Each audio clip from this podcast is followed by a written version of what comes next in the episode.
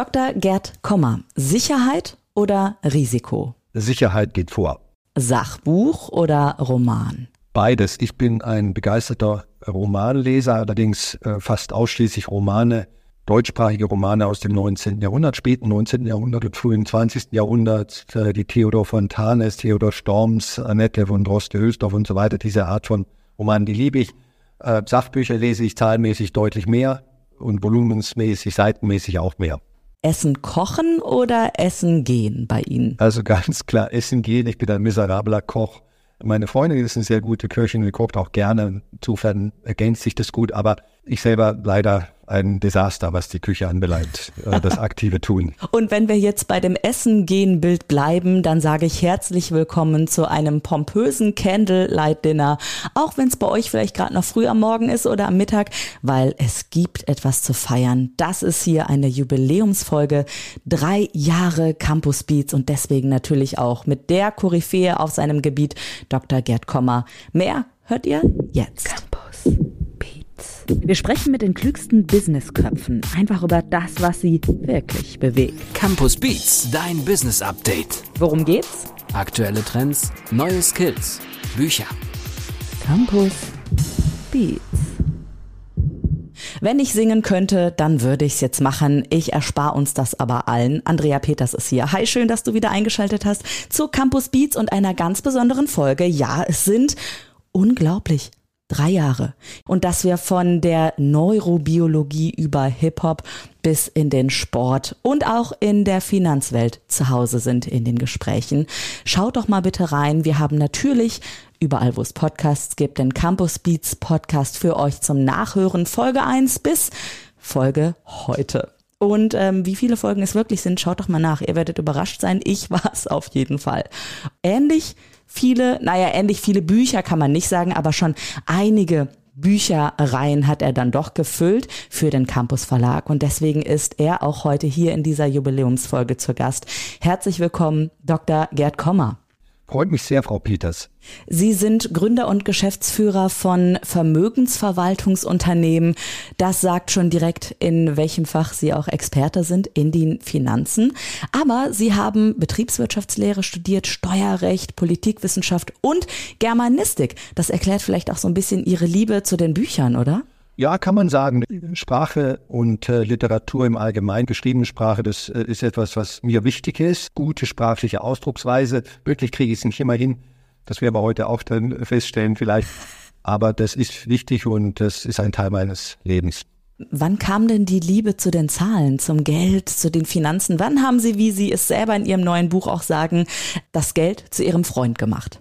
Eigentlich gegen Ende meines Studiums ich hatte ursprünglich Politikwissenschaft studiert, da auch einen Master gemacht, aber äh, gegen Ende des Studiums schon für mich entschieden, dass ich eben nicht entweder Lehrer, äh, Sozialkunde und so weiter oder Journalist werden wollte. Das waren so die ganz ursprünglichen Berufsziele gewesen, sondern irgendwas mit Finanzen zu tun haben wollte und habe dann angefangen bei einer kleineren Unternehmensberatung, die für Finanzinstitute tätig war, zunächst mal zu arbeiten.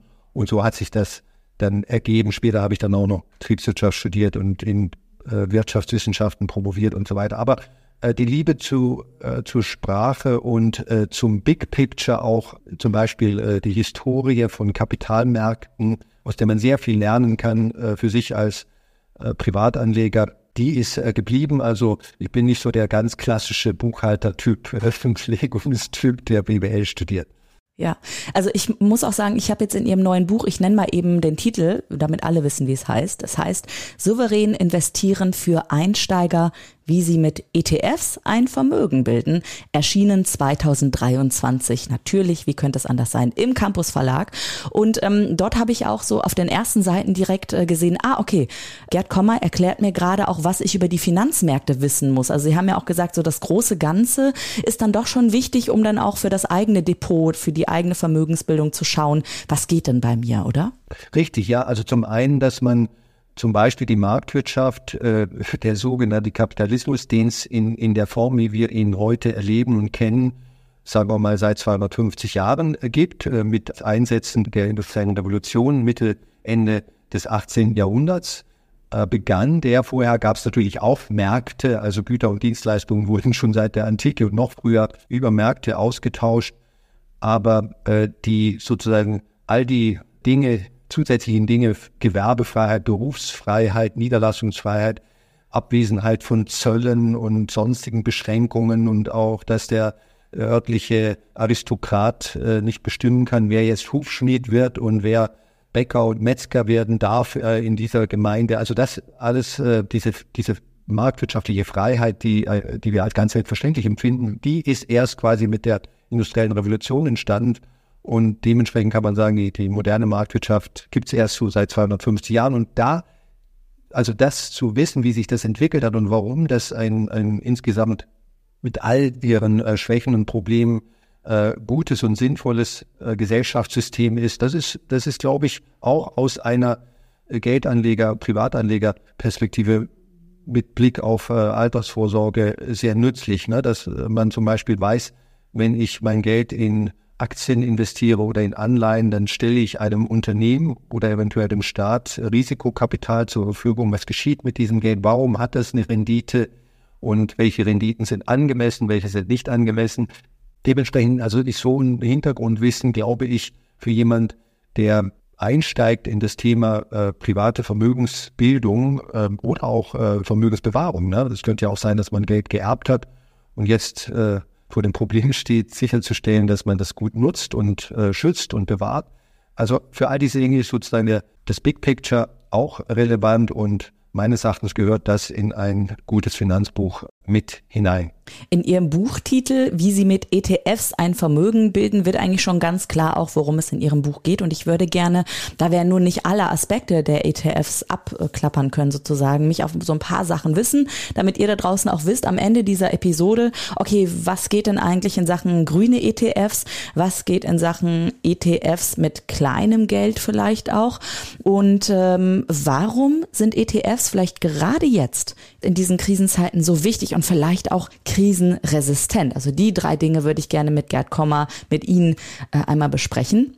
Aber natürlich, Herr Kommer, wie Sie mit ETFs ein Vermögen bilden. Also lese ich Ihr Buch und weiß dann am Ende äh, des Buches, okay, so werde ich reich. Ja, also äh, was reich ist und was ein kleines, mittleres oder großes Vermögen ist, darüber kann man natürlich trefflich disputieren. Das ist klar. Aber Ziel ist es wirklich mit äh, ETFs ein äh, Vermögen zu bilden. Ein Vermögen zu bilden, das äh, sicherstellt in der, in der Standardkonstellation, wenn man jetzt nicht reich heiratet oder viel erbt oder eine Million im Lotto gewinnt, sondern ein ganz normaler Mensch und Haushalt ist, Angestellter ist ähm, und dann äh, natürlich in die gesetzliche Rentenversicherung einzahlt als Standardmodus oder in ähnliche äh, Versorgungswerke, auch als Beamter und so weiter, heißt dann anders, aber es ist schlussendlich das Gleiche. Und da in so einer Konstellation sind ETFs ein wunderbares Instrument und meines Erachtens das eindeutig Beste. Und warum das Beste, darauf können wir auch gleich noch vielleicht zu sprechen kommen. Ja, gern. Um ein kleines Vermögen zu bilden, mit dem ich äh, und meine Familie wir sicherstellen, dass wir im Alter, ne, wenn wir irgendwann mal aufhören oder äh, unser Familienmitglied, das für die äh, für das Gehalt zuständig ist, für das Einkommen, für die Einkommensgenerierung, wenn das mal aufhört, dass wir unseren Lebensstandard, den wir gewohnt sind, halten können, vielleicht sogar noch einen äh, Ticken steigern können, um im äh, in sozusagen im letzten Lebensdrittel des Lebens auch wirklich genießen zu können und sich eben nicht einschränken muss Stichwort hier Rentenlücke und so weiter. Und dafür sind ETFs, da bin ich felsenfest davon überzeugt und wir können über die Details noch sprechen, mhm. äh, das insgesamt beste Mittel und äh, wir können quasi dem Fortschritt äh, im Finanzwesen danken, der in den letzten 50 Jahren stattgefunden hat und zu ETFs als der größten Finanzinnovation, der wichtigsten und äh, erfolgreichsten Finanzinnovation der, der letzten 50 Jahre geführt hat, dass, dass, dass es sowas gibt was, was vorher äh, nicht der Fall war. Und dann, äh, dass ETFs auch seit ja, gut 15 Jahren in Deutschland sich mehr und mehr verbreiten. Ich muss sagen, ich gehöre zu den eher Spätbeginnerinnen, äh, was Aktiendepots angeht und auch ETF. Ich habe ungefähr vor zehn Jahren äh, meine ersten Aktien gekauft, vor acht Jahren circa meine ersten ETFs. Und was soll ich sagen, es läuft. Also äh, passives Einkommen ist allein durch die Recherche anständiger ETFs, auch grüner ETFs bei mir im Kleinen, im Kleinen möchte ich mal sagen, möglich gewesen. Ich nehme immer einen bestimmten Teil meines Gehalts und investiere das dann wieder hinein, den anderen Teil aufs Tagesgeldkonto. Würden Sie sagen, ja, das ist mal eine Möglichkeit zu starten oder haben Sie andere Starter-Tipps für Menschen, die äh, mit ETFs beginnen wollen?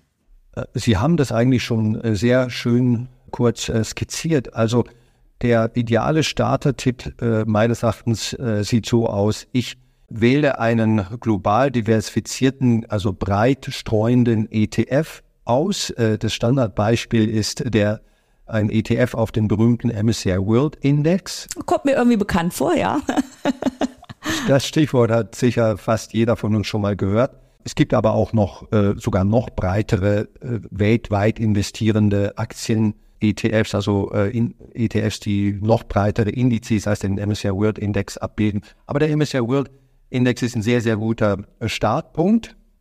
Ich suche mir einen von den gut 20 ETFs aus, äh, die es auf diesen Index gibt. Hauptauswahlkriterium sollten niedrige Kosten sein. Beim ETF spielt die Marke, ne, ob da jetzt äh, sozusagen Tesla oder Mercedes-Benz oder Renault draufsteht, äh, im übertragenen Sinne keine Rolle. Und äh, den wähle ich aus. Das äh, ist kein Hexenwerk, da muss man sich aber mal hinsetzen, wenn man Anfänger, Neuling ist, aber das geht. Und da gibt es auch natürlich Websites, äh, Webseiten dafür, die einem da helfen. Und bestimmte Bücher von einem gewissen Gerd Komma, die man da mal durchblättern kann. genau. Also, also äh, absolut. Äh, und das Buch äh, will einen Leser, eine Leserin dazu bringen, ähm, am Ende des Buches also wirklich konkret starten zu können. Und das, und das Ziel wird auch erreicht, da bin ich sicher. Ganz kurz eine Zwischenfrage. Von welchem Betrag gehe ich denn aus? Also was muss man vom Budget vielleicht nutzen? Ab 25 Euro geht es ähm, und jeder höhere Betrag äh, als monatlicher Sparplanbetrag ist auch möglich. Ne? Also bis zu 3.000, 4.000 Euro pro Monat. Äh, das wird es in der Regel nicht sein. Aber also ganz kleine Beträge. Ich muss noch darauf achten, dass mein Sparplan nach Möglichkeit kostenlos ist. Also die Ausführung, die monatliche Ausführung kostenlos ist oder nahezu kostenlos. Also prozentual soll ich auf keinen Fall mehr als ein Prozent pro Monat, also ein Prozent der Betragssumme, wenn ich 100 Euro äh, im Monat spare als Beispiel, dann darf die Ausführung nicht mehr als einen Euro kosten und idealerweise wäre sie kostenlos. Und dafür, dafür gibt es auch viele, viele Banken, die das anbieten, kostenlos. Wichtiger Tipp. Mhm. Warum sind denn ETFs so krisensicher? Also warum sagen Sie, ja, das ist ein Sparplan, da könnte man investieren? Ähm, ich meine, es gibt verschiedene Investitionsmöglichkeiten. Ich weiß noch, Anfang der 90er Jahre kam die Windkraft auf, da haben einige in Windkraft investiert, wurden dann schräg angeguckt. Ihr schmeißt euer Geld in den Wind im wahrsten Sinne. Und dann vor 15 Jahren haben Sie gerade gesagt, kamen die ETFs auf. Was macht Sie so sicher, dass genau diese Möglichkeit die Möglichkeit ist? Drei Dinge. Also das erste ist, äh, dass ich mit ETFs diversifiziert, gestreut in Tausende von Unternehmen, im Falle von Aktien-ETFs, also buchstäblich in Tausende von Unternehmen gestreut investieren kann. Das geht, das geht mit keinem anderen Anlageprodukt so preisgünstig und so bequem. Und wenn der ETF-Anbieter, neudeutsche ETF-Provider, der größte ETF-Provider der Welt heißt BlackRock, vielleicht auch schon jemand mal gehört den Namen so, und äh, wenn der Anbieter eines ETFs Konkurs gehen sollte, spielt es keine Rolle, Ausrufezeichen. Also ich habe kein Anbieterrisiko, kein äh, Gegenparteirisiko ETF-Anbieter. Also im wahrsten Sinne des Wortes, äh, der Anbieter kann Konkurs gehen, pleite gehen und das wird meine Vermögensposition nicht tangieren. Und auch die Bank dort, wo meine ETF-Anteile im Depot verwahrt werden. Also in meinem Bankdepot, ob das jetzt eine Online-Bank ist oder eine traditionelle Filialbank. Ich bin ein großer Fan von Online-Banken, weil die preisgünstiger sind. Wenn meine Bank also jetzt äh, wieder erwarten Konkurs gehen sollte, äh, spielt das eben auch keine Rolle. Also mit anderen Worten, die Bank ist nur, hat nur eine Verwahrfunktion. Also so wie bei dem Schließfach muss man sich das vorstellen. Ne? Wenn ich bei der Deutschen Bank Frankfurt oder äh, Buxtehude ein Schließfach miete und die Deutsche Bank sollte pleite gehen, äh, dann ist die Rolex oder der kleine Goldbarren eben nicht gefährdet. Äh, der Inhalt des Schließfachs gehört nach wie vor mir. Und so ist es bei einem Depot auch. Ist übrigens bei einem Bankguthaben, bei einem Bankguthaben, also Girokontoguthaben oder Tagesgeldguthaben, nicht so. Da bin ich nur auf der sicheren Seite bis 100.000 Euro. Naja, da kann ich ja mal äh, ganz klar sagen, ich wäre staatlich abgesichert, sagen wir mal so. mein Vermögen wäre noch da. Aber hier würde ich gerne auch noch mal genauer nachfragen. Beat on Repeat. Sie beschreiben mir die ETFs als so super positiv, als also so wie ich sie auch erlebe, aber ich weiß ja eben, Sie sind Finanzprofi, deswegen können Sie sicherlich auch die Risiken von ETFs einschätzen, oder? Haben Sie da vielleicht mal ein paar Punkte? Es ist wahrscheinlich, es klingt jetzt merkwürdig, wenn ich sage, die für Privatanleger relevanten Risiken, die sind bei keinem anderen Finanzprodukt so gering beziehungsweise so weit äh, auf, auf, auf Null buchstäblich äh, reduziert wie äh, bei ETFs. Dann gibt es so ein paar Risiken, die ab und zu, ich kann ein, zwei Beispiele nennen, in den Medien aufpoppen, die aber meines Erachtens weit überzogen sind aber und, und in der Praxis keine Rolle spielen. Und dann gibt es doch äh, eine Reihe von ETF-Kritik, äh, das muss man schon klar sagen, also das kann ich sogar nicht laut genug betonen, die von Finanzanbietern, äh, Finanzdienstleistern kommt, die ETFs deswegen nicht mögen, weil sie mit ETFs nichts oder sehr wenig verdienen, weniger verdienen als mit anderen Produkten und äh, ETFs deswegen schlecht machen. Ah, verstehe. Wie ist das denn? Wie kann ich mich denn, ähm, wenn ich jetzt auf die Nachhaltigkeit auch schaue, auf Menschenrechte schaue, das sind auch Dinge, die mir bei der Aktienanlage wichtig sind, auch bei der ETF-Anlage. Wie kann ich denn da mich informieren oder ähm, auch auf der sicheren Seite sein, dass meine ETFs auch grün sind? Sehr guter Punkt. Es gibt ungefähr 2000 ETFs, die in Deutschland im Privatanlegermarkt angeboten werden. Weltweit gibt es so circa 8000 äh, verschiedene ETFs, sozusagen ausreichend Auswahl. Und äh, ein, ein Viertel, ein gutes Viertel davon sind nachhaltige ETFs, die also einen Fokus entweder im Bereich Aktien, wenn es ein Aktien-ETF ist, oder im Bereich Anleihen, wenn es ein Anleihen-ETF ist, die äh, einen Nachhaltigkeitsfokus haben. Also 450, die Zahl steigt eigentlich laufend und in ein, zwei Jahren werden es wahrscheinlich noch deutlich mehr sein. Und ich kann also sehr einfach im Grunde genommen, insbesondere wenn ich mich äh, im Bereich breit gestreute ETFs äh, bewege, kann ich sehr einfach äh, solche auswählen und also finden und auswählen, die den Nachhaltigkeitsgedanken betonen, ne? also den sogenannten ESG, Environmental, Social and Governance Kriterien äh, betonen. Also äh, beispielsweise die Betreiber von Kohlekraftwerken oder Kohlebergbauminen äh, ausschließen. Also die sind dann nicht in den Index enthalten und dementsprechend äh, fließt mein Geld nicht äh, an diese an diese Unternehmen. Also äh, die Auswahl ist groß und äh, ich würde sogar zum Schluss noch sagen, wer nachhaltig investieren möchte, kann das eigentlich mit ETFs besser als äh, mit der Einzelaktienauswahl oder mit aktiv gemanagten Fonds.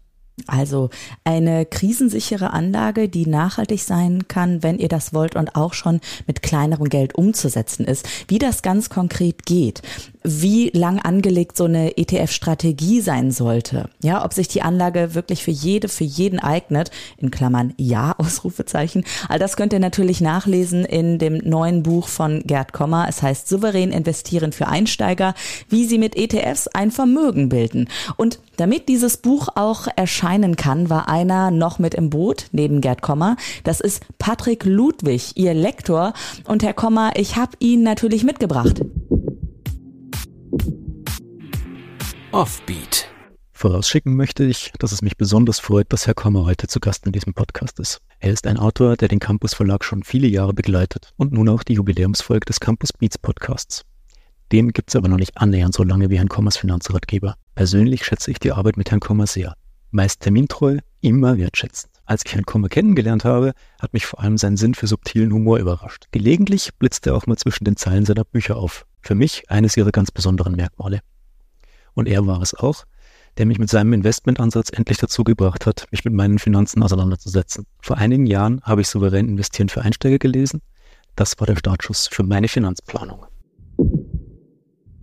Also ich höre das schon äh, erstaunlich häufig und das ist etwas ganz Besonderes für mich. Also dieser Teil letztlich meiner Tätigkeit als Buchautor und äh, als Vermögensverwalter, dass, dass Menschen auch positiv hervorheben und sagen, ja, sie oder du hast mich dazu gebracht, endlich äh, in den Aktienmarkt zu investieren und ich bin happy mit dem, was bisher, was ich da bisher erlebt und gesehen habe. Also das ist sozusagen das Sahnehäubchen in meinem Job und äh, macht mich natürlich äh, besonders glücklich. Und wenn es jetzt in dem Fall Herr Ludwig ist, äh, den ich als Mensch auch sehr, sehr schätze, ist natürlich dann doppelt, doppelt nett. Abschließend noch die Frage, ich habe letztens gelesen, dass das, ich glaube, das heißt Finanztransparenzgesetz. Aber nageln Sie mich nicht drauf fest. Da wurde festgelegt, dass man sozusagen mit Kolleginnen und Kollegen über sein Gehalt sprechen darf, also über Geld reden darf. Und dann gab es jetzt eine Umfrage dazu, die wenigsten machen es tatsächlich. Eigentlich sollte das ja dazu dienen, auch um den Gender Gap so ein bisschen aufzufangen. Warum, wie ist Ihre Einschätzung, Gerd Kommer? Wird noch so wenig über Geld gesprochen? Ja, das ist eine große Frage, über die man eine eigene Talkshow machen könnte. Ich glaube, in der Nachkriegsgeneration und vielleicht auch äh, in den Generationen davor galt wirklich äh, das eher eine Gesetz über Geld spricht man nicht. Wenn man arm ist, äh, spricht man nicht drüber, weil das deprimierend sein könnte. Wenn man reich ist, über Geld spricht man nicht, das hat man und so weiter. Dann gibt's noch so eine Art Variante von dieser merkwürdigen Anti-Geldsprech-Philosophie, die so religiös äh, motiviert ist. Also gläubige Haushalte oft, ja, Geld ist was Schmutziges. Und in der Bibel gibt es ja so einige Zitate, die ein bisschen in die Richtung gehen, kennen das äh, mit dem, eher geht ein Kamel durchs Nadelöhr als ein Reicher in den Himmel und so weiter. All das und weil natürlich Geld äh, etwas damit zu tun hat, äh, was wir im Leben tun können, welche Optionen wir haben, welche Freiheiten wir haben oder auch nicht haben, also alle Begrenzungen. Wenn Sie das alles, diese Gemengelage zusammennehmen, also die Historie und das Geld tatsächlich für eigentlich fast alle von uns ein ganz, ganz lebensbestimmendes Element ist im Guten wie im Schlechten, dann haben wir so ein Rezept dafür, dass, dass viele Menschen sich schwer tun, mit ihren Familienmitgliedern, Eltern, Kindern, Partnern über Geld zu sprechen und auch, ich will das dann nicht noch breiter treten, aber zum Beispiel auch das Thema Erben und Schenken ist also von äh, dieser unseligen Anti-Geldsprech-Philosophie äh, furchtbar, furchtbar überfrachtet. Und äh, das kann ganz böse nach hinten losgehen, indem dann der Familienfrieden nach zum Beispiel äh, einem Erbgang, der alle oder die Dreiviertel der Familie vollkommen konsterniert in, in, in der Art, wie er stattgefunden hat, und dann ist aber nichts mehr zu ändern, der Familienfrieden für ewig und alle Zeiten zerstört ist. Also das, das wäre alles so unnötig, wenn wir endlich ein offeneres, freieres, auch rationaleres und entspannteres Verhältnis zu Geld entwickeln könnten. Vielleicht haben wir beide das mit diesem Podcast ja geschafft und ganz sicher haben Sie das geschafft, zum Beispiel bei Patrick Ludwig, mit ihrem neuen Buch Souverän investieren für Einsteiger, wie sie mit ETFs ein Vermögen bilden. Und vielleicht kriege ich Gerd Kommer ja überredet, dass er mit mir diese Talkshow macht. Über Geld spricht man doch, wird sie dann heißen. Titel würde schon feststehen, oder, Herr Kommer? Ja, das klingt sehr verlockend. Ich freue mich, wenn ihr mal unsere Homepage auscheckt vom Campus Verlag. Da findet ihr unter anderem auch ein Bild von dem Autoren Gerd Kommer. Und ich sage nur eins, ihr werdet überrascht sein. Er sieht zwar aus wie ein ja, Finanzprofi, aber hier im Gespräch war er dann doch deutlich, deutlich humoristischer und jugendlicher auch unterwegs, als wir das alle erwartet hätten. Herr Kommer, ich hoffe, das nehmen Sie als Kompliment. Das tue ich in der Tat. Herzlichen Dank für diese drei Jahre Jubiläumsfolge hier im Campus Beats Podcast. Ihnen alles Gute und ich hoffe, wir können noch ganz, ganz viele Bücher von Ihnen lesen. Sehr gerne. Ihnen vielen Dank, Frau Peters. Campus Beats. Mehr Campus gibt es unter www.campus.de slash podcast. Thank you.